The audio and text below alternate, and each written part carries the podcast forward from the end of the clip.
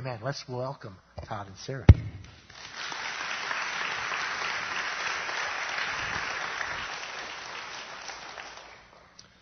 We're going to start this morning with a special song and two biographies. You'll see which are on screen.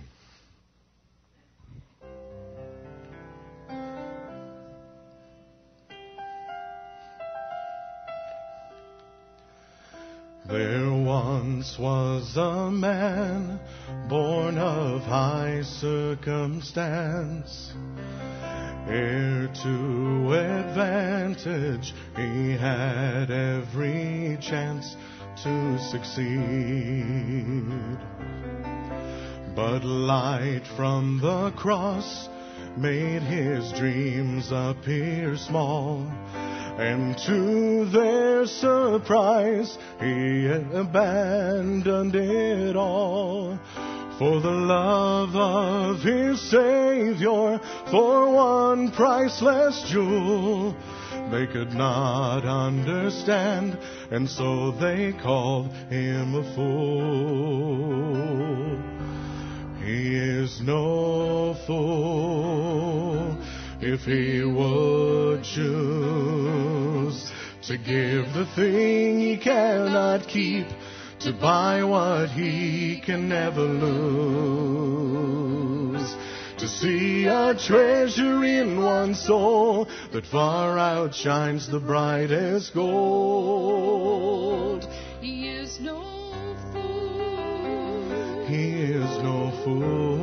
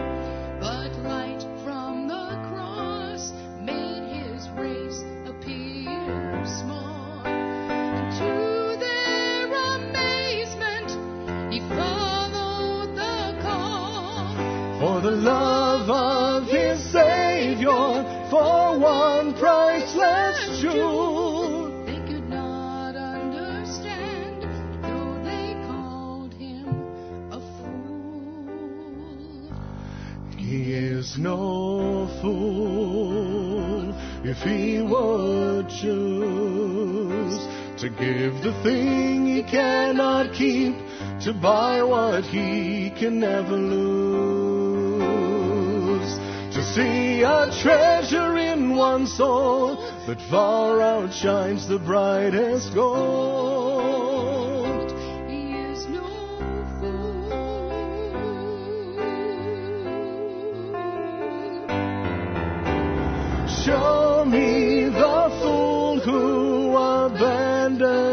His life to walk in the steps of our Lord Jesus Christ.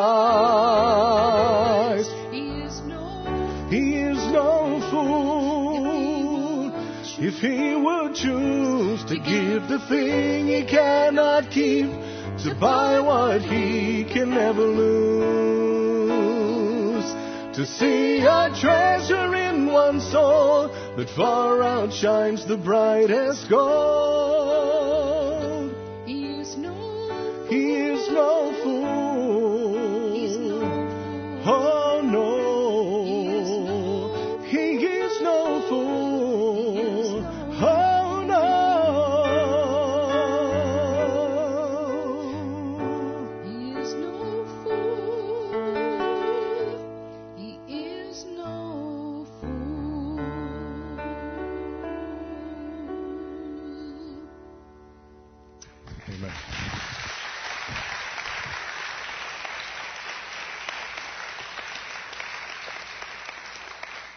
Thank you so much. It's great to be back with you again. Great to spend time with my sister, Lois Cunningham, if you happen to know her. And uh, we're just so glad to be back with you. Slovenia, we'll show you some pictures. We, we were in the Sunday school class a few minutes ago and showed the children pictures, and they thought, wow, that looks like a pretty place to live. Well, we'll talk about it. Slovenia, as you can see, is right there between Italy, Austria, Hungary, and Croatia, right at the top of the boot of Italy. Excuse me.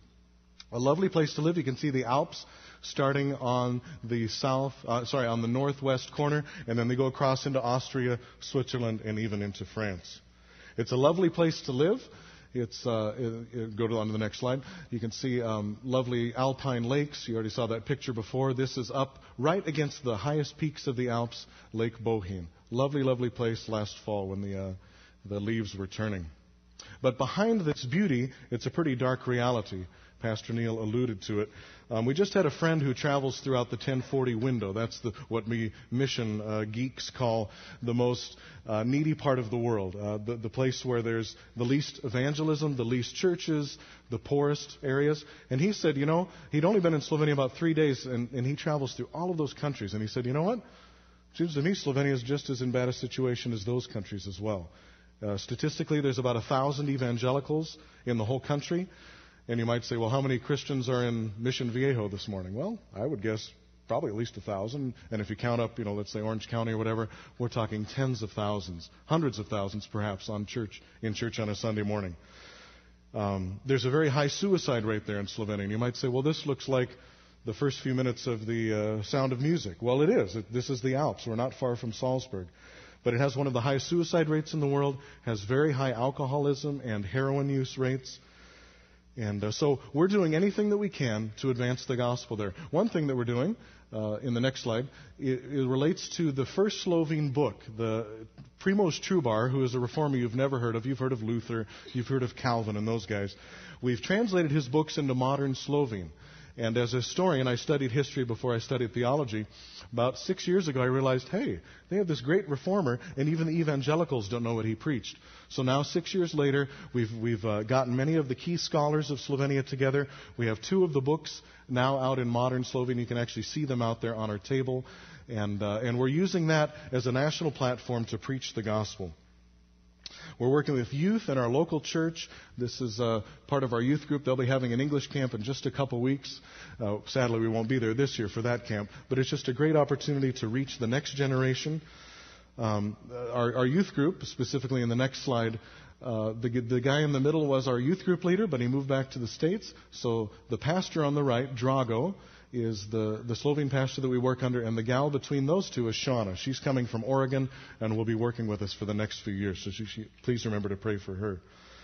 Um, in the next picture was just a few weeks ago, actually the week after we left, this is one of, it doesn't look like a lot of people. I guess there was about 150 people there. This was the first ever combined worship service for all of the evangelical churches in Ljubljana. Now that may not sound like a big deal to you, but that was nine years of prayer, relationship building, reconciliation, uh, and basically me having to write the entire script for the morning so that there would be no offense, no one would be stepping on anyone else's toes. Because as you know, the Balkans, the Balkan Peninsula, Serbia, Kosovo, Montenegro, when I say those words, you start thinking, hey, didn't they have a war there about 15 years ago? Yes, they did. And they do throughout history. This is a place in the world where people um, get um, offended very quickly, and even in the church. And so part of our work there has just been trying to get the Christians to see, hey, we're all on the same team here. We're all fighting the same enemy, trying to advance God's kingdom. So we invite you to uh, join with us. We thank you so much for your partnership as a church, but I'd ask you individually, come out to our table, grab our prayer card. Would you write your email address on a, uh, on a piece of paper and hand it to us, or we have a sign up sheet? We're really good about communicating. We send pictures, updates on what's happening, because we see it as our responsibility to let you know fresh information about what's happening. But it's your responsibility to pray. So please take that on yourself. Let's turn to Hebrews chapter 12, and as we're turning there, I'd like to talk about Facebook. Oh my goodness. Now some of you just thought, what a massive waste of time. Facebook is just like the dumbest thing ever. And others of you are probably thinking, did someone just put something on my Facebook and you're getting on your, your phone right now checking it? I know it. I know it. There's, there's lovers and haters of Facebook. I'm on Facebook about two months ago, and you know, the little window pops up where someone's wanting to chat with me. Well, it turns out it's one of my friends from my college days. And uh, hey, how you doing? Oh, doing great, doing great. I hadn't really had much contact with him in probably 10 years. So what's up? And we, you know, found out that he's married now and he has children, and but he's been out of work. And in his, he's a, public servant. In his line of work, uh, a policeman, he just couldn't find any work in the state where he was living. And he was feeling kind of down about it. But it was interesting because the conversation took a little more serious turn to where he was basically saying, you know, as I think back on our college group days, I think, what am I doing with my life? My life hasn't turned out the way it, it I expected. And he wasn't so much talking about that he didn't have employment at that point. He was talking more about he wasn't really fulfilling the purposes which he thought God had for him. He wasn't really involved, and he was just kind of there, living life. Well, it got me thinking, and actually, this sermon is a response to him. Let's read Hebrews chapter 12, verses 1 and 2. Maybe we'll go on to verse 3 as well. Therefore, since we have so great a cloud of witnesses surrounding us, let us also lay aside every encumbrance and the sin which so easily entangles us. And let us run with endurance the race that is set before us, fixing our eyes on Jesus, the author and perfecter of our faith who for the joy set before him endured the cross, despising the shame, and has sat down at the right hand of the throne of God. For consider him who has endured such hostility by sinners against himself, so that you will not grow weary and lose heart. Now, most of us know the book of Hebrews. We see the word therefore, and we know that it's referring back to the previous chapter. Hebrews chapter 11 is the great hall of faith. It's the Old Testament believers. Uh, here, here, are the heroes the people who, who really live their lives for God. Uh, who's, who's your favorite Old Testament hero? Let's take Joseph, for example. Take a 17, 18 year old out of your church, send him to another country where he doesn't speak the language, put him in a situation where he's incredibly tempted and there's no support structure around him and no one will know what he, w- he would do.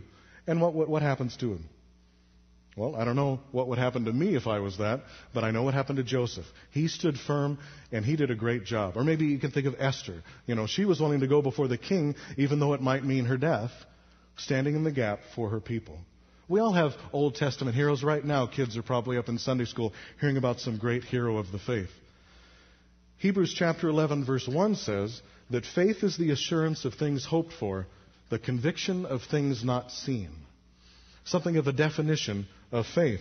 But then a few verses later in Hebrews 1:13, talking about all of these different heroes of the faith, it says, "All of these died in faith without receiving the promises, but having seen them and having welcomed them from a distance, and having confessed that they were strangers and exiles on the earth." Jump down to verse 16. But as it is, they desire a better country, that is, a heavenly one. These heroes of the faith, these ones that Hebrews chapter 11 talks about, they simply had different values. They stood in contrast to the cultures that they lived in. That's who these people were. And we're going to look at Hebrews chapter 12, just these first few verses, to see what advantage do they have, do we have in Christ as a result of this. So, our first point this morning is we need to focus on the faithful. Focus on the faithful, and that's from that first part of the verse. Since we have such a great cloud of witnesses surrounding us. Now, if you're a sports fan, you have your heroes, or if you're a current, you know, even the current sports uh, megastars, they have their heroes from the past. Just this week, John Wooden died, you know, one of the greatest coaches in history, and probably a greater man, a greater teacher than he was even a coach. So he's a great hero. And the question as we look at the Old Testament heroes is, well, if they did it, why can't we? Well, yeah, but you know, they lived in a simpler culture back then. And you know, God was doing all of these miracle things uh, sometimes throughout history. And you know, I wonder if, if they really have something up on us. Because we live in a you know sophisticated culture of you know Twitter and Facebook, and maybe maybe they had something a little more pure. Well, let's think about that for just a second. What do we have that they did not have? What were these things that they looked forward to, but they were just hoping for? Well, the Messiah. They hoped for the Messiah, but we have the Messiah. We know his name. His name is Jesus. He lived a sinless life. He died on a cross. He rose from the dead. Those are facts that Abraham had no clue about, that David didn't know what was going on. Even these great heroes of the faith, Elijah, who was taken up to heaven, he didn't know what was going to happen. Nobody knew. It was the Father's perfect plan. And that's the wonderful thing. We have the Holy Spirit. Back then, we could say, you know, like, like there were the craftsmen who were putting together the tabernacle. And it says that the Spirit came upon them and they were able to do specific things to make the, the tabernacle a really beautiful place. Well, if you believe in Jesus Christ, you have the Holy Spirit indwelling you. What an advantage over those Old Testament believers. The Holy Spirit is with you, guiding you, uh, revealing the Word to you. I think maybe we have the advantage over the Old Testament believers. Well, let's keep looking at these verses and see what their example shows us. After we focus on the faithful, let's eject excess. I'm just went a little crazy with my outline this morning. Let's eject excess. And you gotta love this translation. Let us lay aside every encumbrance. Doesn't the word encumbrance just kind of weigh you down? It's like a big long word and you just feel big weights on you. Um, if, if you ever read the, the message, kind of a paraphrase of the Bible, it says, strip down, no extra spiritual fat. You like that one? Kind of a, kind of a living thing. Eject excess. Get rid of it. It's not worth it. Joggers. Joggers are jogging down the road, and what are they doing? They're listening to their iPod. Everybody's listening to their iPod, and they're listening to the tunes. Yeah, yeah, yeah. But, okay, I don't have an iPod. I have a Motorola thing here.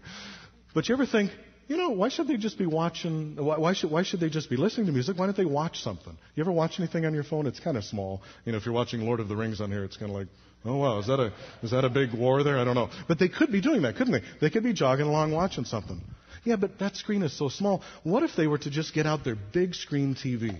And so they could just carry their big screen TV as they're running along. Yeah. I mean, you could be watching, you know, a great uh, mini series or something as you're jogging, saving time. Wouldn't that be great? That's ridiculous. Okay, first of all, we have to make a delineation between jogging and running. Now, I'm not a jogger, but I assume the point of jogging is to get as much exercise as possible, right?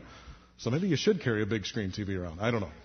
But the point of running is to get to the end. And what do runners do? They strip down, they wear the bare minimum so that, all, so that they can get to the finish line.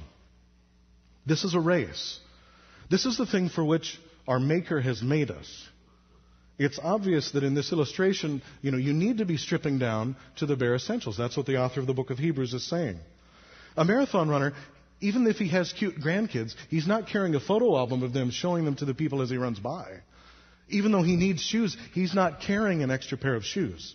He's stripped down to the bare minimum to get to the end. So the question for us is, what are those encumbrances? What weighs us down? What's weighing you down? Let me brainstorm for a minute. Maybe it's the past. It just burdens you. Maybe it's unforgiveness. Maybe, like Hebrews 11, or the opposite of Hebrews 11, it's a lack of faith. I just can't believe that. Maybe it's stuff. You guys ever watch uh, Veggie Tales and uh, when Madame Blueberry goes to Stuff Mart? Stuff Mart. And her house is full of stuff. Is your life just full of stuff, and the care of this stuff is weighing you down? I have a friend, uh, he had been coming to our international church. You saw the pastor of our Slovene language church on Sunday mornings, but we also, I'm also pastor of an English language church in the capital city. There's a guy, Slovene guy, who had been coming to our church for actually several years. He had had a dramatic encounter with the Lord, um, but now he just has questions. Questions, questions. So many questions. And now he's into all sorts of conspiracy theories and the Illuminati and all of this stuff. He is far from the Lord now. Do questions weigh you down? You know, if God is so loving, then how can. Maybe you just have a really complicated life, and I'm sure that's true for all of us. There's so many different factors, so many different things coming through, it's just weighing you down. You know, many different Christians, um, let's say where, where Sarah, my wife, comes from, in upstate New York, that's where the Amish live.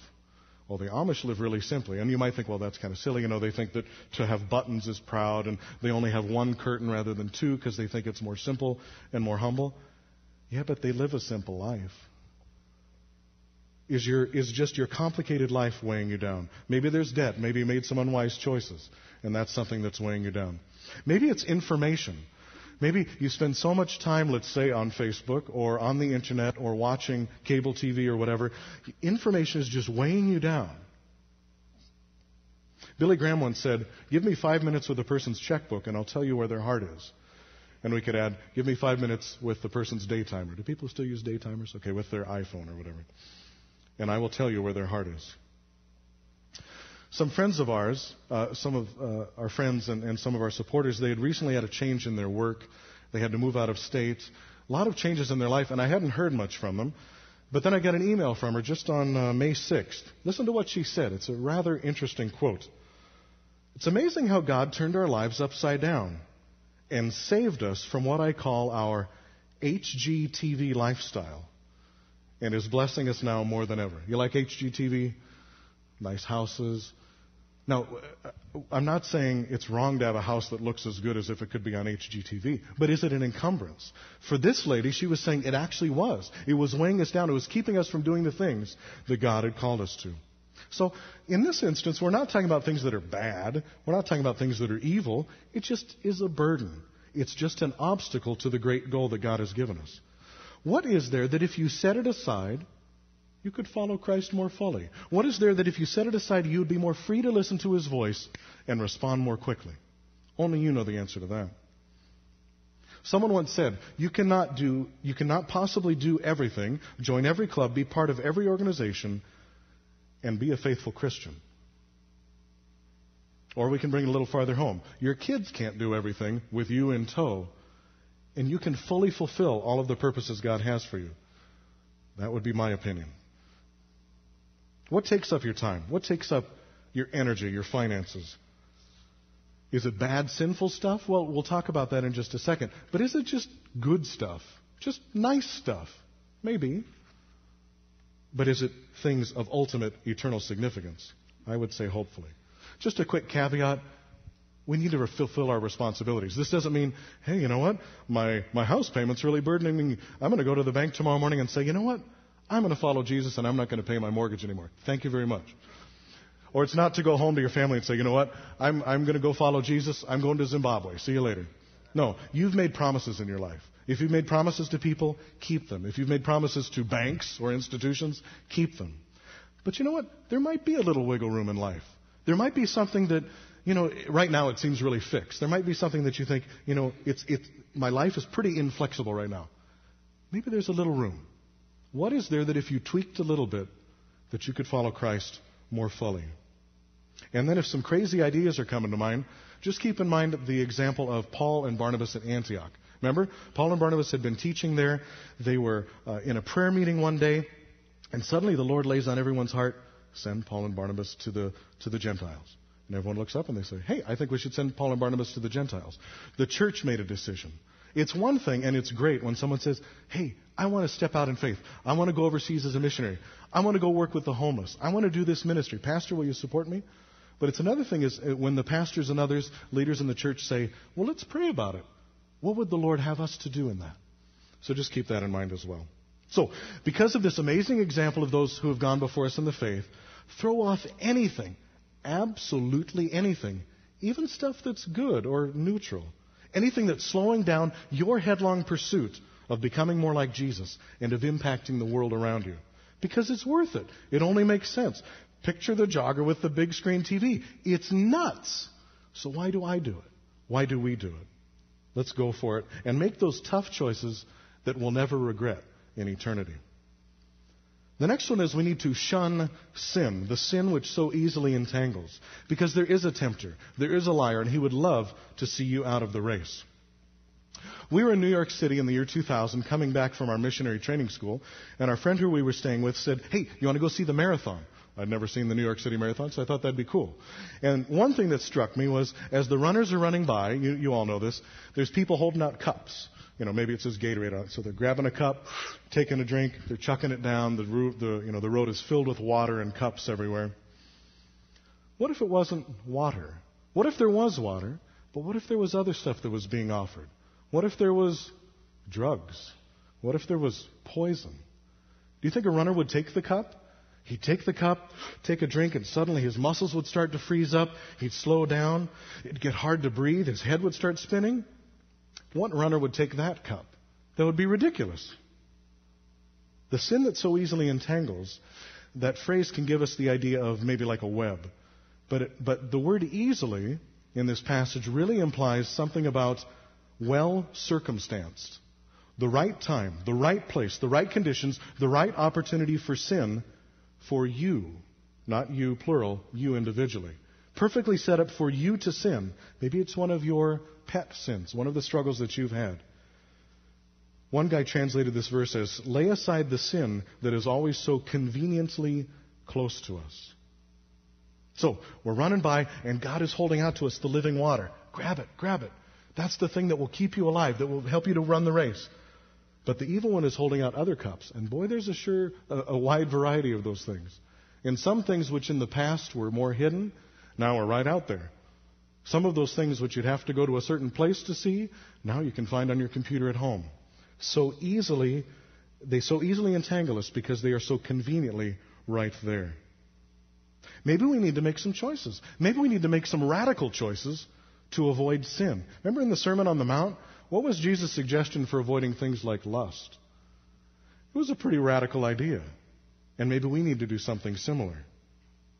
So, in this context, we're not talking about you know, just stuff like we were talking about before, or, you know, uh, neutral things. Here we're talking about sin. We're talking about lying. We're talking about gossip. We're talking about lust. We're talking about stealing, adultery, murdering with words, greed, envy. Ultimately, it's all about pride, right?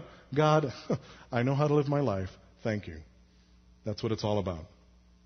So, let me ask you, what sin so easily entangles you? What sin is conveniently close? What sin have you struggled with for a long time? And if I can get really transparent here, do you ever budget sin? Something big's coming up, like we got to preach in a church this Sunday. And so maybe you don't do some things that you might normally do. But when life is just kind of coasting by, maybe you let some things slide. It's something of a sin vacation. Something of a, you know, there's some times when I shouldn't sin, and there's other times when maybe it's, well, I don't know. Why shouldn't I do that? Well, because it's killing me. It's killing the race that I'm running. And it's, and it's worth it to get rid of those things. Because of those who have gone before us, we need to make the choices that they made.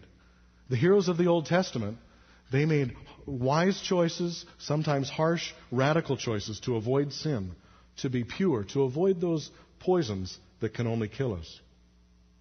Yeah, Todd, but I've been struggling with this a long time.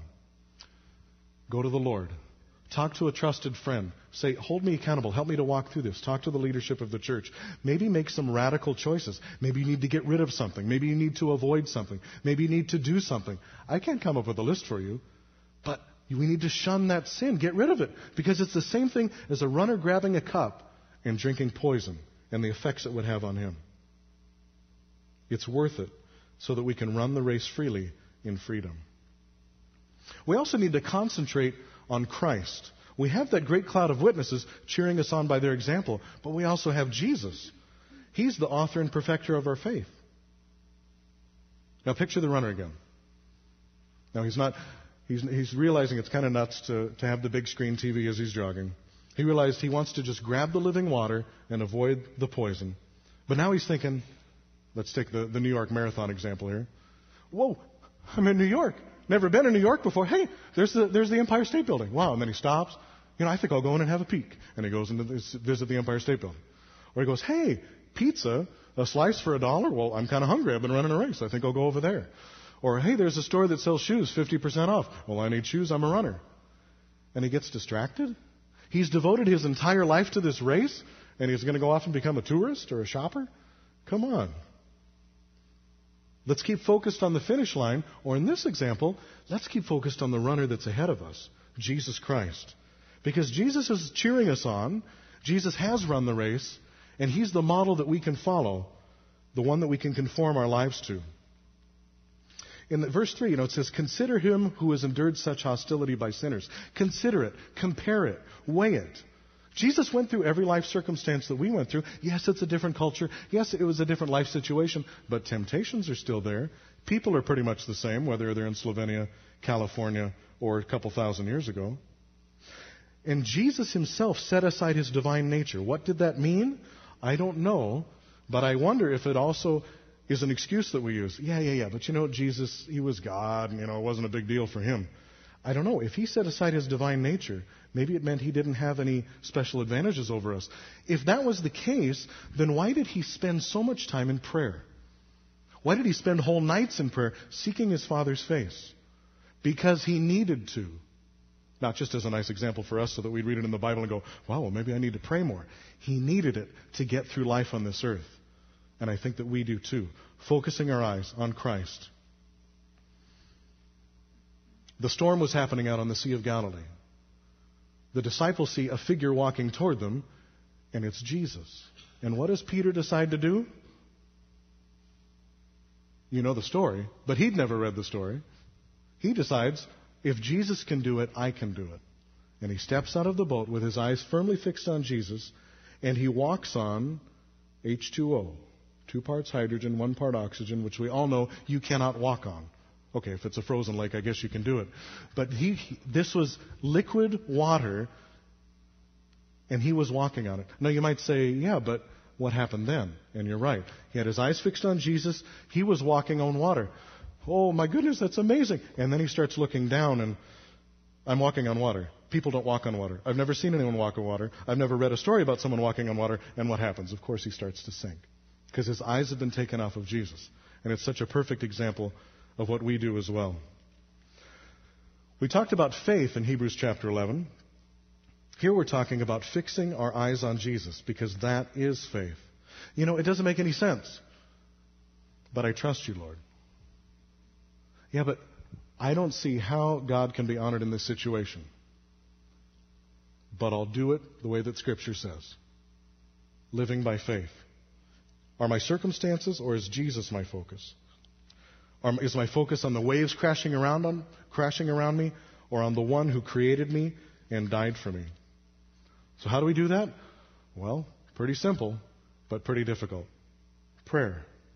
I've asked you already, would you sign up and join our prayer thing? We need your prayer support. Are you investing time in prayer? I know we talk about it in church. Uh, prayer is one of those things that Christians do, right? But do you pray? Are you praying for the world? Are you praying for your neighbors? Are you praying for your family? Are you spending time in the Word? This is great that you're coming here and getting fed. Are you feeding yourself throughout the week?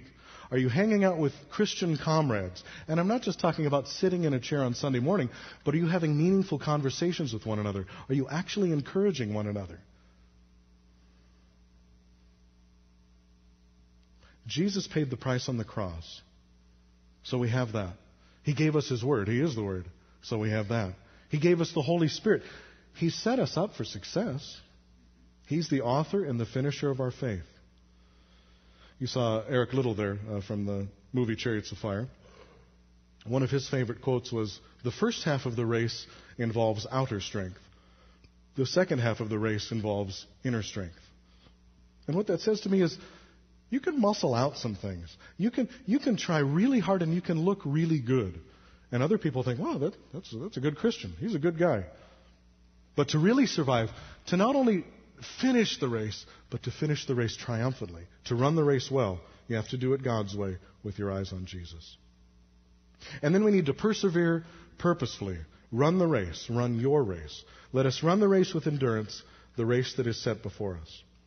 My favorite movie? Chariots of Fire. You guys all seen Chariots of Fire? I know it's an old movie now. Chariots of Fire, I just love so many things about the movie with uh, the racing scenes, the, the music, and the slow motion and everything. It's just awesome. Probably one of my favorite scenes. Remember, Eric Liddell is running in Scotland, and the guy on his right pushes him into the inner track, and then suddenly everything goes into slow motion, and you see Eric get up and he just kind of gets this look on his face and he just starts running, just starts running. You know, he's yards, yards, yards behind the rest of the runners but he catches up to everyone else and wins the race. Oh, if you don't, if you haven't seen the movie, rent it this week. It's a great one. It's a great one. What did he say? What was the phrase that he said in the movie? God made me for a purpose. Well, he was born in China and went back to China and died as a missionary. God made me for a purpose for China, but he also made me fast. And when I run, I feel his pleasure. Oh.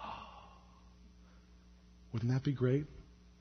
To run the race, feeling the pleasure of God, knowing you're exactly where God wants you to be. Exactly. No questions. Not like my friend on Facebook. Picture the runner again. He set aside his big screen TV. He's grabbing the living water. He's not doing the tourist thing. But is he even in the race? Does he got his La-Z-Boy chair there uh, right along the, the race course and he's just watching everybody run by? Does he know what the race even is? Well, the race that God calls each of us to, you know, we could turn to several passages. Mike 6 8, Micah 6 8. What does the Lord require of you? But to do justice, to love kindness, to walk humbly with your God. Matthew 22, 36 through 40. Jesus says, You shall love the Lord your God with all your heart, with all your soul, with all your mind. And then the second commandment, you shall love your neighbor as yourself. I think for a lot of us, especially those of us who grew up in the church, I don't know so much that I need to know a lot more of what God's Word says, but I need to know a lot more of how to apply that in my life. How do I get that from my head to my heart? How do I get that out of theory into practice? How do I do on Tuesday what I heard on Sunday? How do I go from my well intentioned sprints, oh Lord, I want to follow you, to long term serious running? Making choices that maybe others haven't making choices that fly in the face of our culture, but making the choices that will enable me to truly run the race and fulfill God's purposes for me. That's for us in general as Christians. But what is the race that God has made for you? I asked my friend on Facebook, so what are you doing in your local church? You doing anything? Because he's a good teacher. He said, yeah, but the problem is, if I sign up to teach a Sunday school class or a home group, what if I get a job and then I won't be able to fulfill my commitment? And I wrote back on Facebook, don't you think God knows that? I know that's easy for me because I wasn't in his situation. But don't you think God can control the circumstances of our lives so that we can step out in faith and do crazy things for him? Popular idea nowadays seems to be a bucket list. You know, what, what, what do you want to, what do you have on your bucket list? What are you going to do before you die? The 13 year old boy who just climbed Everest, he's going to climb the highest peaks on every continent. Wow, that's a, that's a pretty big goal. Or is it? Is the stuff that this world values and you see in the newspapers and you go to MSNBC.com and the things that, that they're celebrating, are those big things in God's eyes? When we're sitting in eternity looking back, will people care who climbed Mount Everest? Will people care who had the most friends on Facebook? What should my kingdom of God bucket list look like? Well, there's one thing I can say for sure. Matthew 28 tells us make disciples. Who are you building into? Who are you helping to become a fully devoted follower of Christ? Who are you investing your life into? When you leave this earth, what's going to be your legacy in people? I'm a missionary. I'd say, you know what would be great on your bucket list? Go on a short term trip. Go to Mexico. Come over to Slovenia. Go somewhere and see how other people live, how other Christians worship. Maybe, you know, you guys support a lot of local works here both in town and around the region. What if you actually volunteered at one of those places? Go and work with one of the local ministries. Look around. You know, you crack open the newspaper and you get all depressed and you think, oh man, all this stuff that's happening. Well, do something about it. Pray to God and say, show me something today, God, that I can do something about this week. I could donate some money. I could go to this center and volunteer. I could, I don't know what. Maybe you could feed homeless people. Maybe you could t- tutor children in a school. Maybe you could work with single moms. Maybe you could move. Now, I'm not saying that you have to move, but what if you did exactly the same thing that you do in a different geographic location? What if you even moved to, let's say, a place like Slovenia and continued doing whatever you're doing? Maybe it's just pray. Ah, I shouldn't have said just. Maybe it's pray. Get serious about prayer. Find out about your missionaries. Find out what they're getting involved in and beg God for what they're asking for. There's so many times that we do, we're doing so many things simultaneously that I know the only thing that's sustaining us is prayer. Maybe you need to learn. Do some research. Start clicking around. Find, you know, go to Voice of the Martyrs. Go to, um, uh, watch, watch a missions movie. Go, go watch Chariots of Fire or something like that. Learn something. Get, get out of the box that whatever your box is right now. Maybe crack open Hebrews chapter 11, find one of those heroes of the faith and think, oh, I'd like to study more about Isaac. What did Isaac do? Isaac was a great man of prayer. How many years did he pray before Esau and Jacob were born? 20, 25 years? Learn more about him. That'd be a good idea. So, yeah, but, but Todd, I'm not that kind of person. You know, that's great for you maybe. We're not talking about personality types. We're not talking about rich people, poor people. We're not talking about uh, drivers versus shy people. The author of the book of Hebrews isn't talking about Abraham or these guys being extraordinary in any way except they devoted their lives to God because the world is dying. The majority of people I would assume that you see walking down the street, and I know in Slovenia, the vast majority of people that I see walking down the street are on their way to a Christless eternity. Thousands of people groups don't even have one verse of the Bible in their language. Thousands of people groups, tens of thousands, hundreds of thousands, millions of people without even one verse. There are millions of people outside the reach of the gospel right now. That should concern us. So let's think outside the box. Let's make some maybe radical changes, maybe some tiny changes. Let's set aside something. Let's deal with those sins. Get them out of our lives. Let's spend more time focusing on Christ. Because now is the time to run. It's not when my life circumstance changes. It's not when, yeah, but, but, but, but, it's now. God has given you the, the authority and the role to do something for His kingdom even right now. So, let's focus on the faithful. Let's emulate those heroes of the faith. Let's eject excess. Chuck anything that isn't helping you to run faster. Let's shun sin, especially sin. Let's concentrate on Christ, turning our eyes upon Jesus, and let's perse- persevere purposefully and run the race He set out for us in Scripture. Want to look at my Facebook page?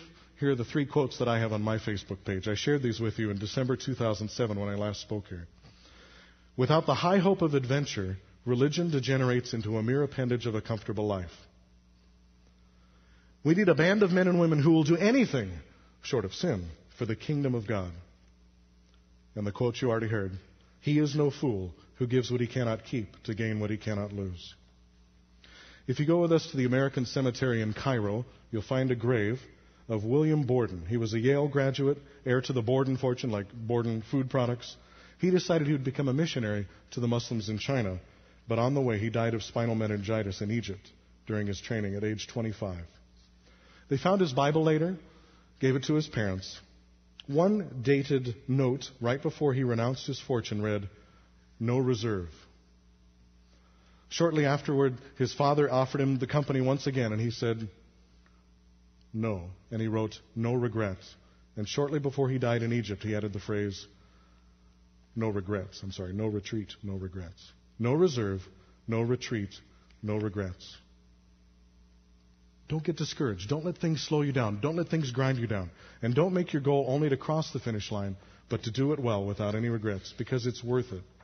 Throw off those unnecessary burdens. Avoid the sins. Keep your eyes on Jesus. Let's pray. Lord, thank you for this morning. Thank you for the encouragement from your word. And Lord, I pray that today is an encouragement to each of my brothers and sisters here. Thank you for our partnership in the gospel. And help each of us, even this week, even this Monday, Tuesday, Friday, to make some choices to become more like you, to run the race even better. We pray in Jesus' name. Amen. Pastor Neil.